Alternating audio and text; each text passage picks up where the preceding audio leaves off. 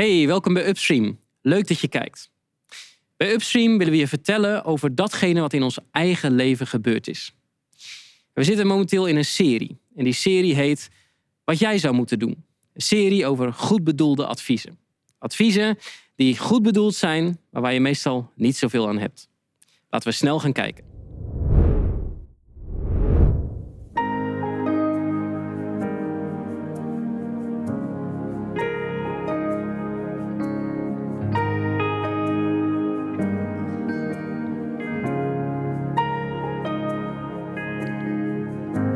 Start together, we had different families.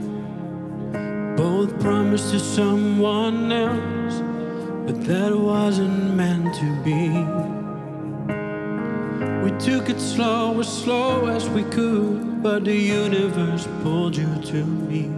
And now we're here with a blended family.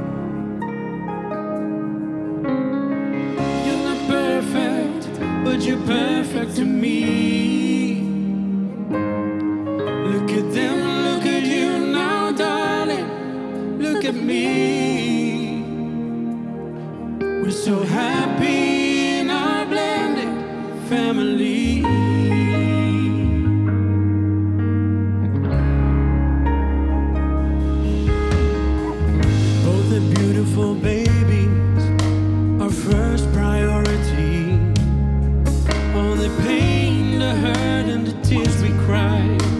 soon.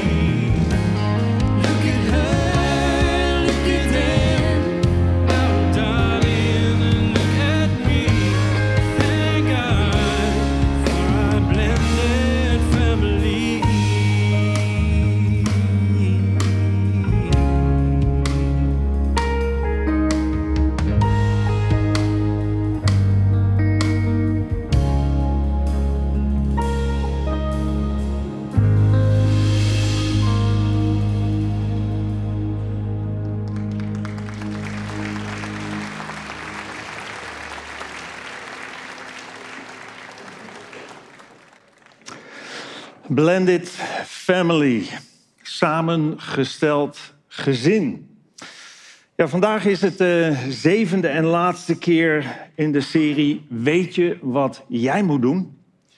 De serie die gaat over goed bedoelde adviezen. Adviezen die je zomaar kunt krijgen als je met iemand spreekt over dingen waar je in je leven tegenaan loopt misschien. Maar heel vaak adviezen waar je niks mee kunt. Soms adviezen die helpen natuurlijk. En misschien ben je vandaag voor het eerst of eh, kijk je voor het eerst. Ben je er voor het eerst online bij. Misschien wel vanuit een Upstream café of misschien kijk je online op de site. Ehm, het is gelukkig geen vervolgserie. Dus ook al kijk je nu voor het eerst of ben je hier voor het eerst... je hebt geen delen gemist waardoor je de lijn niet kunt begrijpen. Het waren allemaal losse delen, waar we, losse thema's waar we bij stilstaan. En op de flyer van dit thema staat dit te lezen over de serie. Zit je met een probleem, dan is er altijd wel iemand met een goed advies. Weet je wat jij moet doen? Zo begint het vaak. Iedereen heeft wel de gouden tip, de sleutel tot de oplossing voor jouw probleem. Maar wat werkt nu echt? Hoe vind je de weg nog in het bos van adviezen? In deze serie staan we stil bij verschillende goed bedoelde adviezen over het huwelijk, opvoeding, het leven in een samengesteld gezin, over knellende familiebanden, financiële problemen enzovoort. Nou, vandaag dus het laatste deel hè, waar stond op de flyer: laat het, dat zijn haar kinderen. Hè, als advies van hoe moet ik nu omgaan met een bepaalde situatie in een samengesteld gezin. Nou, we gaan daarover nadenken of dat een goed advies is wat hier gegeven wordt. Ik vind het, moet ik eerlijk zeggen, een razend ingewikkeld thema. Ehm, het is uh, kwetsbaar. Er gaat veel mis. Er spelen veel emoties rondomheen als je ermee te maken hebt. Het komt steeds meer voor, het steeds vaker vanuit echtscheidingen dat er nieuwe gezinnen weer ontstaan. Het is een ingewikkeld thema en ik kan in een half uurtje nooit recht doen aan alles wat met deze complexe materie samenhangt. Maar we doen ons best en we kijken hoe ver we komen. Je weet waarschijnlijk wel dat bijna één op de twee huwelijken, iets lager ligt het, eindigt in een echtscheiding tegenwoordig. En tellen we daarbij het uit elkaar gaan van stellen die een samenlevingscontract hebben, dan gaat het percentage al gauw dik over de 50% heen. Dus meer dan de helft, ruim meer dan de helft van bestendige relaties die uit elkaar gaan. En daar zijn uiteraard ook heel veel kinderen bij betrokken. In Nederland horen per week 1350 kinderen dat hun biologische ouders uit elkaar gaan. Wat natuurlijk iedere keer weer een ramp is. Het ligt een beetje aan welke leeftijd, maar hoe dan ook is het iets wat een grote impact heeft. Nou, als je hier zit of als je kijkt, is er een hele grote kans dat jij of een van die kinderen bent en het als kind hebt meegemaakt. Of dat je het als volwassene zelf een echtscheiding hebt meegemaakt, hè, waar een huwelijk stuk is gelopen. Of als je pech hebt, allebei. Dat je het zowel als kind hebt meegemaakt als ook als volwassene. Dan geldt het voor jou allemaal niet. Dat is dan alleen maar heel gelukkig, maar dan zal het ook zeker ergens in je omgeving wel gebeurd zijn. Bij familie, bij vrienden, bij collega's. En het punt is, niemand wil dit. Niemand begint aan een relatie om een stuk te laten lopen. Iedereen begint vanuit het verlangen om voor altijd gelukkig te zijn. En je start ook zo, vanuit dat geluk en vanuit verliefdheid en liefde en noem allemaal maar op. Niemand werkt doelbewust toe naar een crash. Je wil dit voor jezelf niet, je wil het voor je kinderen niet, je wil het voor anderen om je heen niet. Maar de realiteit is dat het aan de orde van de dag is. En dat er onvoorstelbaar veel leed en schade mee samenhangt. Nou, we hebben in een derde deel van deze serie hebben het al gehad over wat te doen bij huwelijksproblemen. Dus daar ga ik nu verder niet op in. Die stream kun je terugkijken op upstream.café. Ja, en ze leefden nog lang en gelukkig. Ja, die uitspraak ken je waarschijnlijk wel van een een of ander sprookje. Maar dat het huwelijk geen sprookje is, dat blijkt wel uit de cijfers. Maar hoe zit dat eigenlijk met samengestelde gezinnen? Nou, in het nummer Blended Family kwam net deze tekst voorbij. We're so happy in our blended family. En ook, hè, dus ik weet niet wat er in de toekomst staat te gebeuren, maar wij gaan het samen maken. Nou, dat is natuurlijk een heel belangrijk streven en iets om je naar uit te strekken. Maar voor de meeste samengestelde gezinnen is dat niet de realiteit dat het iets is van de lange duur. Bij RTL Nieuws kwam op 2 september 2000 van het afgelopen jaar het volgende bericht voorbij. Twee derde, dus twee van de drie, twee derde van de samengestelde gezinnen, binnen vijf jaar uit elkaar. Dus dan is er eigenlijk al heel veel leed geweest. Dan kom je in zo'n setting bij elkaar en binnen vijf jaar is dat stuk. En het percentage dat binnen 10 aan- à 15 jaar uit elkaar gaat, ligt nog een stukje hoger, denk ik. Misschien wel 75 tot 80 procent die die periode als samengesteld gezin niet volmaakt. Nou, dat betekent groot leed voor alle betrokkenen. Misschien groot leed tijdens de samengestelde periode. Hè, tijdens die periode dat je als samengesteld gezin leeft... en dat je merkt dat dingen moeilijk zijn of zwaar zijn. En het kan ook groot leed betekenen nadat blijkt dat het niet gaat werken, dat het niet lukt. Dus er weer iets wat opbreekt. Nou, dat het percentage zo hoog is, is goed voor te stellen, want de uitdagingen in een samengesteld gezin zijn vaak vele malen groter dan in een gewoon gezin. Om te beginnen hebben beide partners van het samengestelde gezin en hun kinderen meestal al een scheiding achter de rug. Dus de nodige eh, problematiek die gespeeld heeft soms jarenlang. Soms was een van de partners single, dat maakt het iets minder complex, maar vaker is dat niet zo. Soms is de vorige partner overleden, dat kan natuurlijk ook van een van beiden. Maar wat er ook aan het nieuwe samengestelde gezin vooraf is gegaan, rouw, soms verdriet en mogelijk de nodige schade, is in de start van zo'n samengesteld gezin aan de orde. Een gewoon huwelijk, hè, gewoon bedoel ik natuurlijk dan twee mensen die met elkaar trouwen en die eh, samen kinderen krijgen. Een gewoon huwelijk blijkt in veel gevallen al een enorme opgave. En dat blijkt ook wel uit de cijfers die aangeven wat er niet lukt. Maar nu ga je met nog een extra stukje bagage een nieuwe relatie in. Soms met een rugzak vol met onverwerkte emoties. Angst misschien om je opnieuw te binden. Zeker bij kinderen speelt dat heel sterk. Negatieve ervaringen. Wantrouwen misschien wel. Uitdagingen op het gebied van loyaliteit. Wat bij kinderen heel sterk kan spelen. Tussen stiefouders en hun eigen ouders. Enzovoort.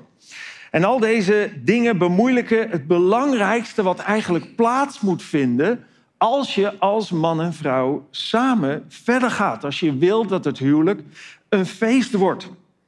Als je, als je wil dat het een bestendige relatie wordt die niet stuk loopt. Dan is er één ding heel belangrijk en dat is één worden. Met elkaar versmelten.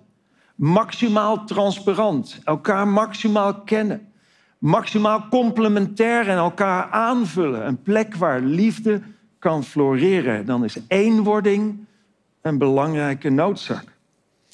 Toen Jezus een vraag kreeg over het huwelijk, zei hij: Vanaf dan zijn ze niet meer twee aparte mensen, maar één geheel. Nou, dat is juridisch zo als je trouwt. Of als je een samenlevingscontract hebt, hè, dan zijn rechten en plichten bij wet geregeld. Dat is fiscaal zo, hè, qua belastingen. Dan word je een soort van fiscale eenheid samen. Dat is volgens de Bijbel ook op geestelijk terrein zo, zoals blijkt uit die tekst die ik net las. Maar emotioneel en ook praktisch, in het reilen en zeilen van alle dag, in het kennen van elkaar. Ja, dat is na de trouwbelofte nog geen eenheid. Dat moet je nog worden en dat is een intens proces. Is een mooi boekje dat heet Het mysterie van het huwelijk. En daar staat: Het huwelijk is op zijn best een wedstrijd waarbij elke partij aan het verliezen is. Om uiteindelijk samen te winnen. Dus waarbij iedereen bereid is om een stukje van zichzelf op te geven om de eenheid met elkaar te bereiken. Een touwtrekwedstrijd tussen twee willen die beide even vastberaden zijn niet te willen winnen. Dat, is, dat is belangrijk. Als je er winnend uit wil komen, als jij de toon wil zetten en niks met de anderen wil doen, dan wordt het één groot verlies. Nou, daarom is de belofte van trouw ook belangrijk. Dat proces is zo moeilijk, eh, van eenwording eigenlijk, blijkt hier ook wel uit, dat wanneer uitstappen een optie is, wanneer scheiding een optie is, dan is er een grote kans dat je in die moeilijkheden die uitstap ook daadwerkelijk maakt. En niet door die moeilijkheden heen gaat om uiteindelijk die diepere verbondenheid te krijgen. Nou, op dit terrein van eenwording heeft het samengesteld gezin de nodige extra uitdagingen natuurlijk. Een gewoon huwelijk is al behoorlijk ingewikkeld. En daar komt nu de schade nog bij. Die is ontstaan vanuit de vorige relatie. Maar dat is niet alles. Je hebt ook nog te maken met stiefkinderen, stiefmoeders, stiefvaders, stiefzussen en stiefbroers. En of dat nog niet genoeg is, zijn er ook nog een paar exen waar je mee te maken hebt. En die soms ook hun bijdrage leveren aan de spanning die kan ontstaan in een gezin. Je kunt je bijna niet voorstellen wat er allemaal een probleem kan worden. Ik las dit artikel. Rechter oordeelt dat stiefmoeder geen mama genoemd mag worden. Een opvallende uitspraak van de rechtbank in Noord-Holland. Daar mag een stiefmoeder geen mama meer worden genoemd door het kind van haar vriend.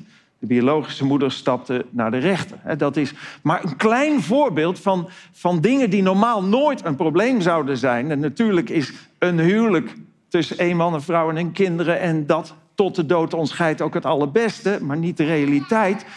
Maar dan zie je hoe de problemen zich kunnen opstapelen... en op terreinen waar je het helemaal niet verwacht. Niet zo gek dat zo'n hoog percentage van de samengestelde gezinnen het niet redt. Nou, ik wil jullie even een moment geven om hier samen op te reflecteren. Hè, om er even samen over te hebben. Dat mag met degene die naast je zit. Als je denkt, ik wil helemaal met niemand reflecteren... dan kijk je maar strak voor je uit of dan doe je je ogen dicht. Hè, dat kan. Ik reflecteer wel even in mezelf. Dan heb je even een contemplatief moment voor jezelf. Ah, oh, er zitten echt mensen. Ja. Um, maar heb het even over deze vraag. Wat denk je is er nodig om een samenhang, samengesteld gezin kansrijk te laten zijn? Een paar minuutjes. Neem het even. En ook als je thuis meekijkt.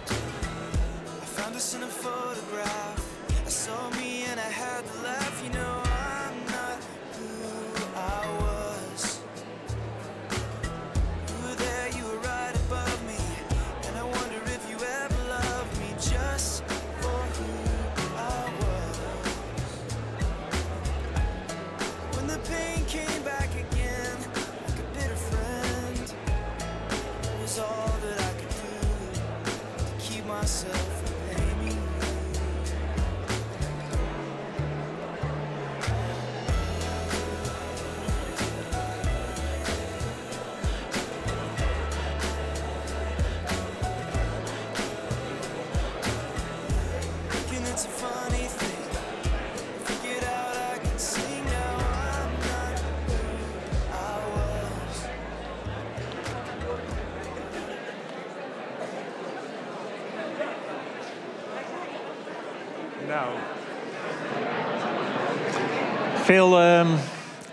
gesprekstof levert het op, heel goed. Misschien iets om, ehm, om later, straks bij de koffie misschien... of eh, later deze week nog eens met elkaar over door te praten. Helemaal wanneer je zelf in zo'n situatie zit. Maar het kan maar zo zijn dat iemand jou daar eens advies over vraagt.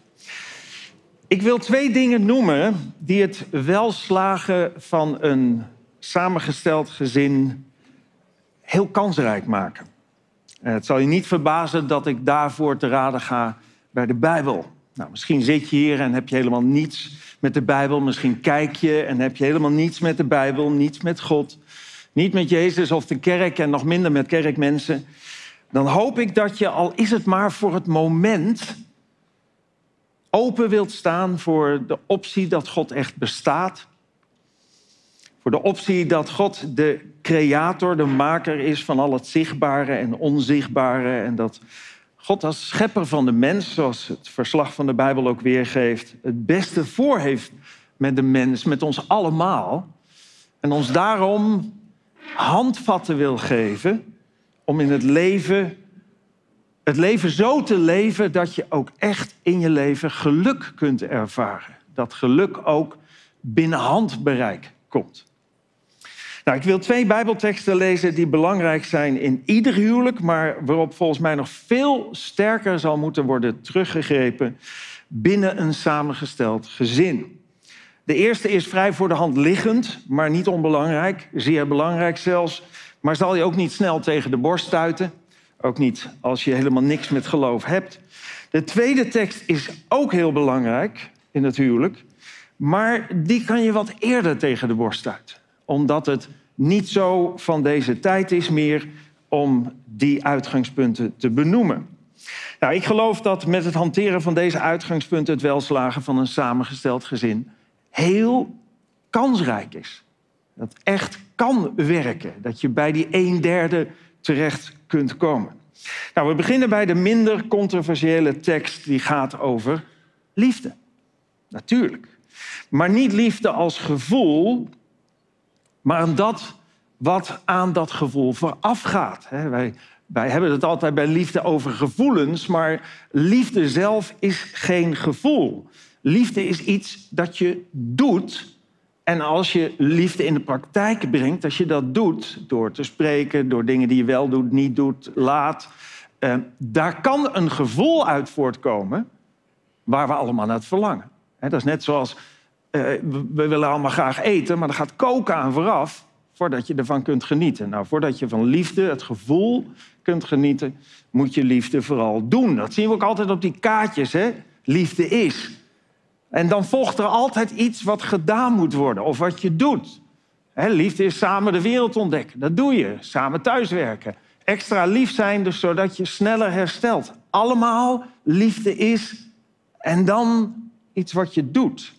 Nou, datzelfde komt ook in die Bijbeltekst naar voren. Eigenlijk het karakter van liefde komt er naar voren. Hoe zou je liefde handen en voeten kunnen geven zodat het echt werkt en leidt tot het gevoel waar je zo intens naar verlangt?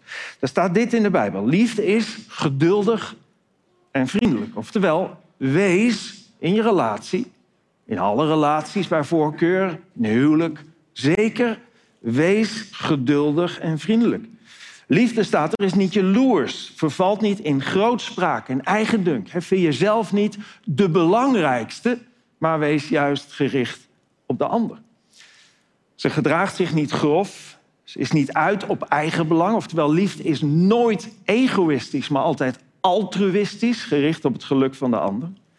Ze raakt niet beledigd. Liefde heeft geen lange tenen. Dat je bijna niks tegen elkaar kunt zeggen of je trapt iemand alweer op zijn teentjes. Ze rekent het kwaad niet aan, oftewel liefde is vergevingsgezind.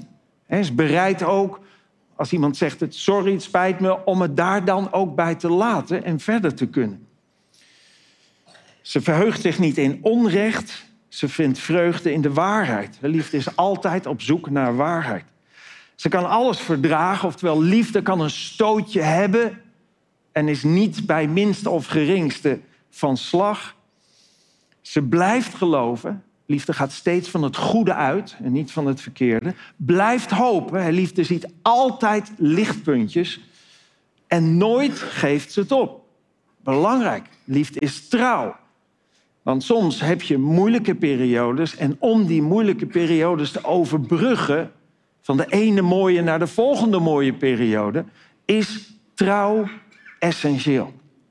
Nou, in een samengesteld gezin zul je waarschijnlijk vaker dan in een gewoon gezin een beroep moeten doen op de uitgangspunten van liefde om een crash te voorkomen. Er zullen in een setting waar je ineens samen komt te leven als samengesteld gezin, met stiefbroers, stiefzussen, stiefkinderen, nog wat exen.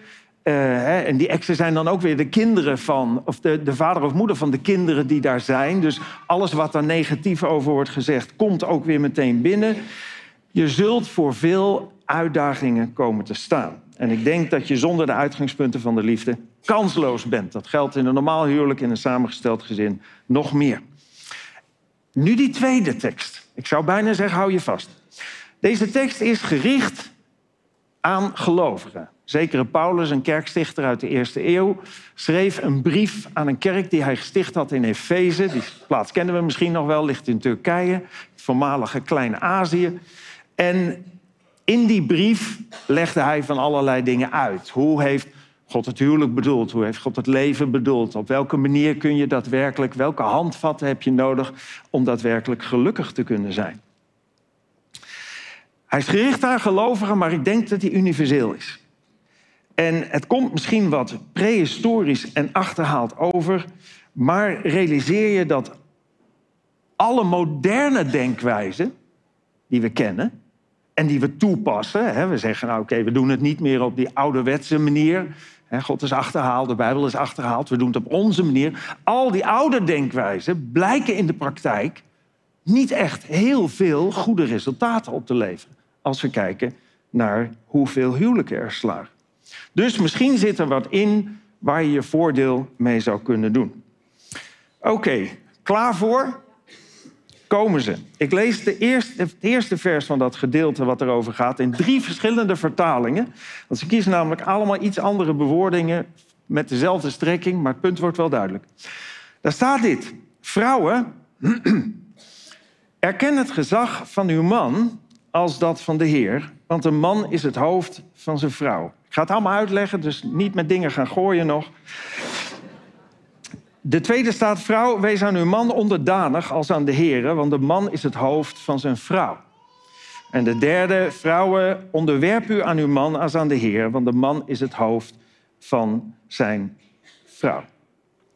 Nou, vaak als ik deze tekst lees, en die lees ik altijd wanneer ik met eh, stellen met huwelijksvoorbereiding bezig ben, dan fronsen de dames hun wenkbrauwen of reageren met lichte afschuw en soms iets meer dan dat. En zie ik de mannen een beetje glimlachen. Heel voorzichtig wel, ze stoten elkaar nog net niet aan. Maar ik zie ze wel zo kijken van, heel goed Peter, vertel het ze maar. Ja. Met deze tekst in de hand hebben mannen in het verleden en in het heden vrouwen eeuwenlang stelselmatig onderdrukt, gekleineerd, misbruikt, achtergesteld, als minderwaardig beschouwd en nog veel meer slechts en onbijbels. Dat heeft uiteindelijk tot veel verzet geleid. Dat kun je je voorstellen. Maar misschien is daarmee, met wat het verzet heeft bewerkt, de slinger wel doorgeslagen en hebben we het kind met het badwater weggegooid. Kun je deze tekst inderdaad zo opvatten als door de eeuwen heen heel vaak is gedaan, waar vrouwen dus onder geleden hebben?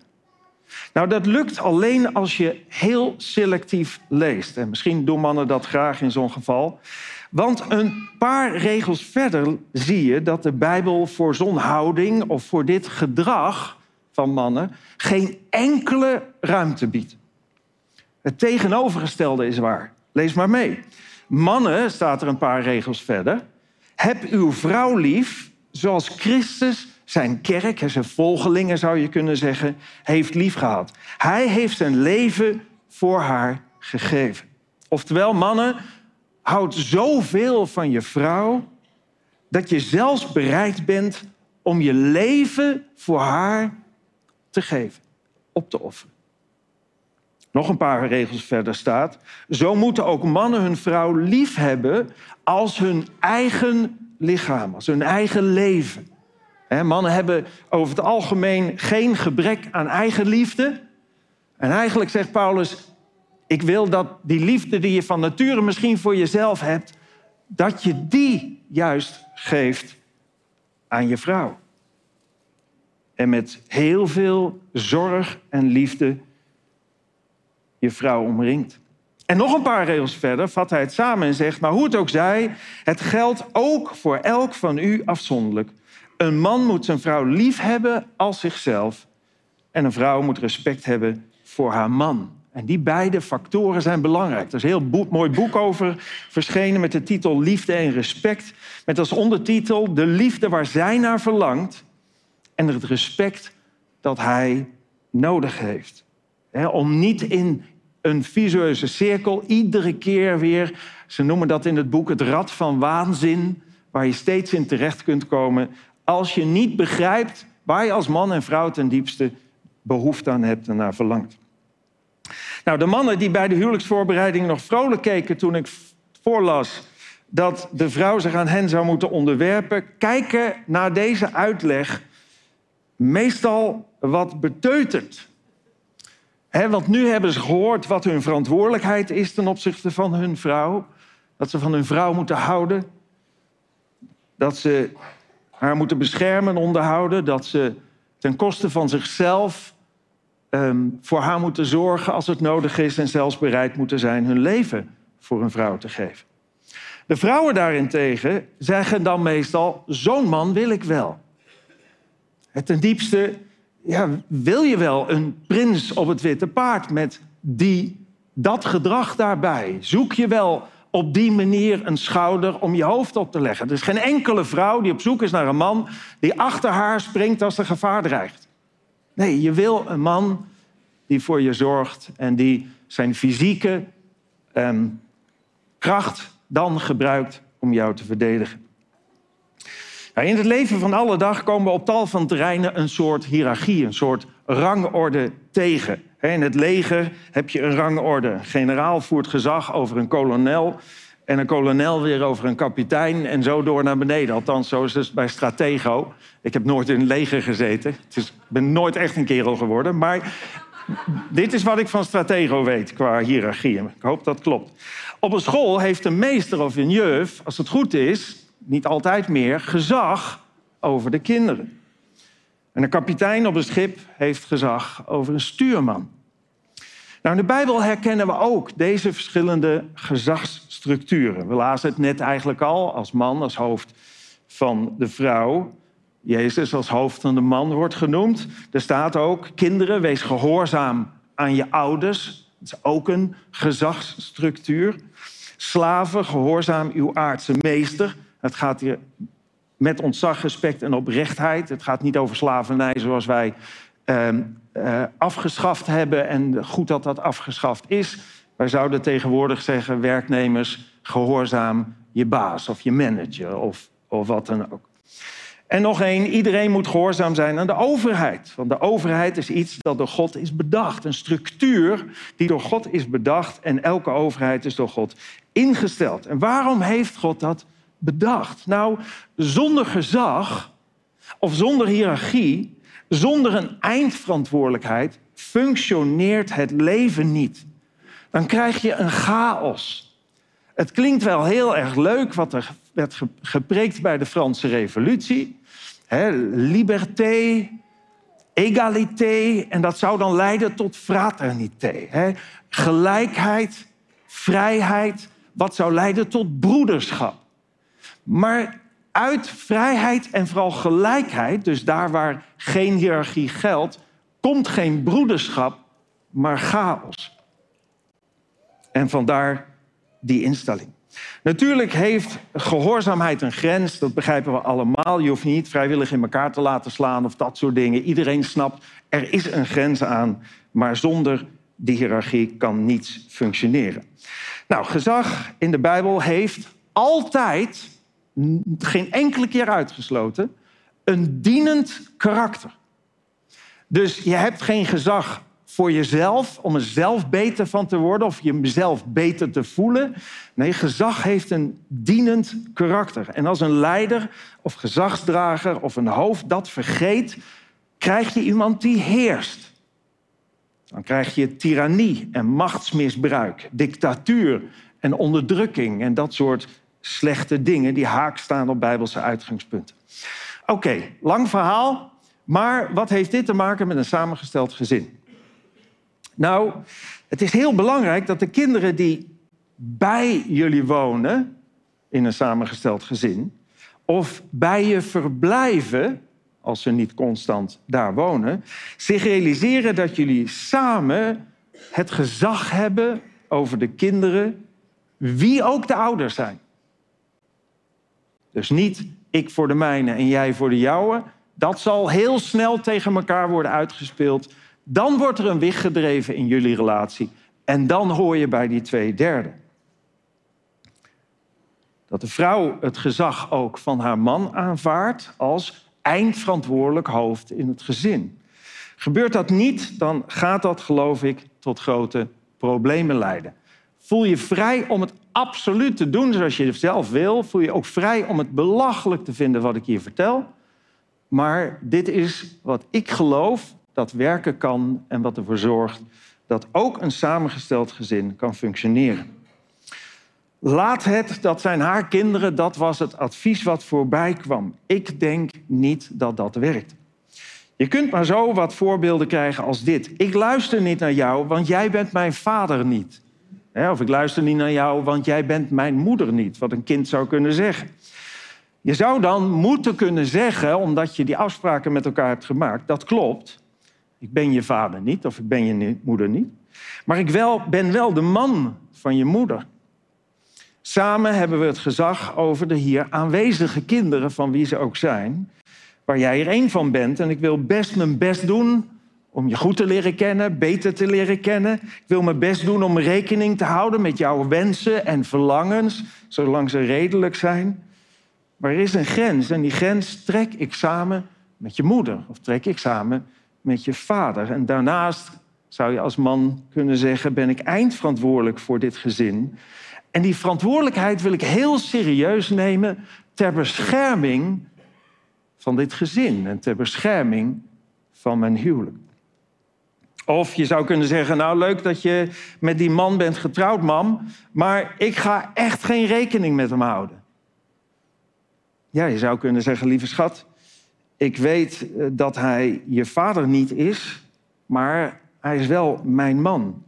Dus als je zijn gezag niet wil accepteren, dan kunnen we in deze samenstelling niet blijven wonen. Dat klinkt heel hard en ingewikkeld, maar deze duidelijkheid leidt er eerder toe dat het kan functioneren en dat iemand het accepteert, dan dat je het niet doet en er ongetwijfeld wiggen komen die vanuit de kinderen ontstaan. En niet eens altijd met opzet, het gebeurt gewoon. Een kind kiest dan toch de weg waarin hij of zij denkt haar of zijn zin te krijgen. En op een gegeven moment zijn de kinderen uit huis en ben je alleen over als je niet soms ook bereid bent om stellige keuzes te maken in dit soort situaties. Als je als man en vrouw niet samen de gelederen sluit naar de exen, naar elkaars kinderen, zal iedere groei naar eenheid, die zo belangrijk is in een huwelijk, tussen jullie verstoord raken en is het huwelijk kansloos. Kansloos. Ga je een periode van heel veel pijn en verdriet Het is duidelijk dat voordat je in een samengesteld gezin begint, voordat je van start gaat, dat communicatie onvoorstelbaar belangrijk is. Duidelijkheid over de uitgangspunten heel cruciaal is. Het vraagt ook heel veel tact en inlevingsvermogen, uiteraard. Realiseer je bijvoorbeeld dat de kinderen niet voor deze situatie hebben gekozen. Die, dat is de keuze van volwassenen waar zij mee te dealen krijgen. Realiseer je ook dat als jullie met elkaar verder gaan, dat dat voor de kinderen de hoop in rook doet opgaan dat papa en mama ooit nog weer bij elkaar komen. Wat op zich weer een traumatische ervaring is. Realiseer je hoe de kinderen geleden hebben onder wat fout is gegaan. Het is allemaal belangrijk dus om liefde in de praktijk te brengen, maar ook vanuit liefde duidelijke kaders en structuren te hanteren. De situatie is allesbehalve ideaal en vraagt dus die overdosis liefde. Geduld, verdraagzaamheid, vergevingsgezindheid en alle onderdelen die onder liefde vallen. Maar alleen een duidelijke gezagsstructuur, duidelijke regels, gesloten gelederen tussen man en vrouw Gehoorzaamheid, wat geëist en gevraagd wordt, maakt het geheel kansrijk. En als je tot slot de factor kansrijk met 100 wil vergroten, dan zou ik zeggen, doe het samen met God. Doe het samen met God. Die deze wijsheid voor je in pacht heeft, die van je houdt, die het goede met je voor heeft en die er zo naar verlangt om een relatie met je te hebben. Een relatie die mogelijk is geworden door zijn zoon, de Jezus Christus omdat Hij voor onze fouten en tekortkomingen is gestorven, kunnen wij als mensen weer met God in een relatie komen. En vanuit die relatie wil God je de kracht en de wijsheid geven om die liefde ook daadwerkelijk te kunnen geven. Want Hij is een onuitputbare, onuitputtelijke bron van liefde. En ik sluit af met de uitnodiging die Jezus aan ons allemaal doet. Hij zegt, kom naar mij, jullie die vermoeid zijn en onder lasten gebukt gaan. En dat kan je op alle momenten van je leven overkomen. Dan zal ik jullie rust geven. Neem mijn juk op je en leer van mij. Ik heb je wat te leren, wat je kan helpen. Want ik ben zachtmoedig, zegt Jezus, en nederig van hart. Dan zullen jullie werkelijk rust vinden. En vrede en hoop, zelfs hoop over de grens van de dood. Want mijn juk, zegt Jezus, is zacht. En mijn last is licht. En iedere dag opnieuw wil God dit weer aanbieden. En een je hart kloppen en zeg, kom bij mij. Ik wil je die rust en vrede geven. Ik hoop dat je erover na wilt denken, over deze dingen. Terug wilt komen, opnieuw wilt kijken. Want ja, God houdt ook van jou en heeft ook het verlangen om met jou een relatie te hebben. Ik wil graag afsluiten met gebed. Heer God, ik wil u zo danken voor uw liefde en voor uw wijsheid. Heer, zelfs in de moeilijkste omstandigheden van het leven. Omstandigheden die u helemaal niet zo bedoeld heeft. Maar die onderdeel zijn van deze gebroken wereld. Waarin wij mensen zo veelvuldig u de rug hebben toegekeerd. Met elkaar een potje van hebben gemaakt. Waardoor er zoveel lijden in de wereld is, zoveel dingen fout gaan. en ik wil u danken dat u niet zei, dan zoeken jullie het ook maar uit, maar dat u uw zoon, de Heer Jezus Christus, naar deze wereld stuurde. En waarom? Omdat u ons zo lief heeft. In uw woord staat dat u ons zo lief heeft dat u uw enige geboren zoon gegeven heeft Opdat een ieder die in Hem gelooft, die Hem volgt, die Hem vertrouwt, niet verloren gaat, maar eeuwig leven heeft. Heer, u verlangt er zo naar om een relatie met ons te hebben en daardoorheen uw wijsheid aan ons te geven, maar ook de kracht die we nodig hebben om liefde in praktijk te brengen.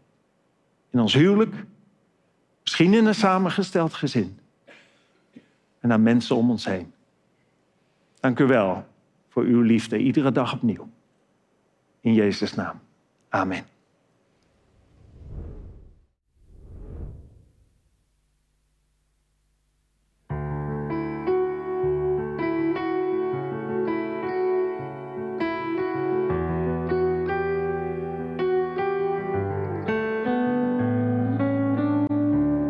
Tel je de dagen hier, blijft de zon steeds ondergaan. Zou je zo graag even zien, maar iets houdt jou bij mij vandaan. Mag ik een schouder zijn, waar je eventjes op leunt? We kunnen praten als je wil, of stil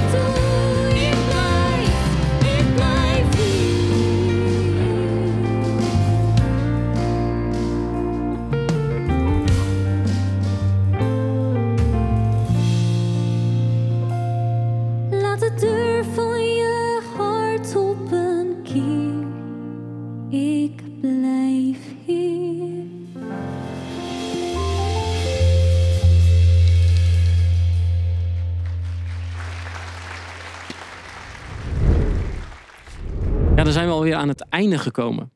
We gaan zo nog luisteren naar eh, één mooi nummer. Maar er zijn nog een paar dingen die ik tegen je wil zeggen. Het eerste is dat je misschien wilt napraten over alles wat er voorbij is gekomen. Dat kan. Er zijn verschillende mogelijkheden via onze website www.upstream.café. Maar misschien zit er ook wel een Upstream café bij jou in de buurt. Dat is een plek waar je samen met andere mensen deze video's kunt bekijken en daarover door kunt praten. Kijk eh, op onze website voor een actueel overzicht van alle Upstream cafés. En tenslotte zijn er nog veel meer video's, dus neem gerust een kijkje. Voor nu, tot ziens bij Upstream.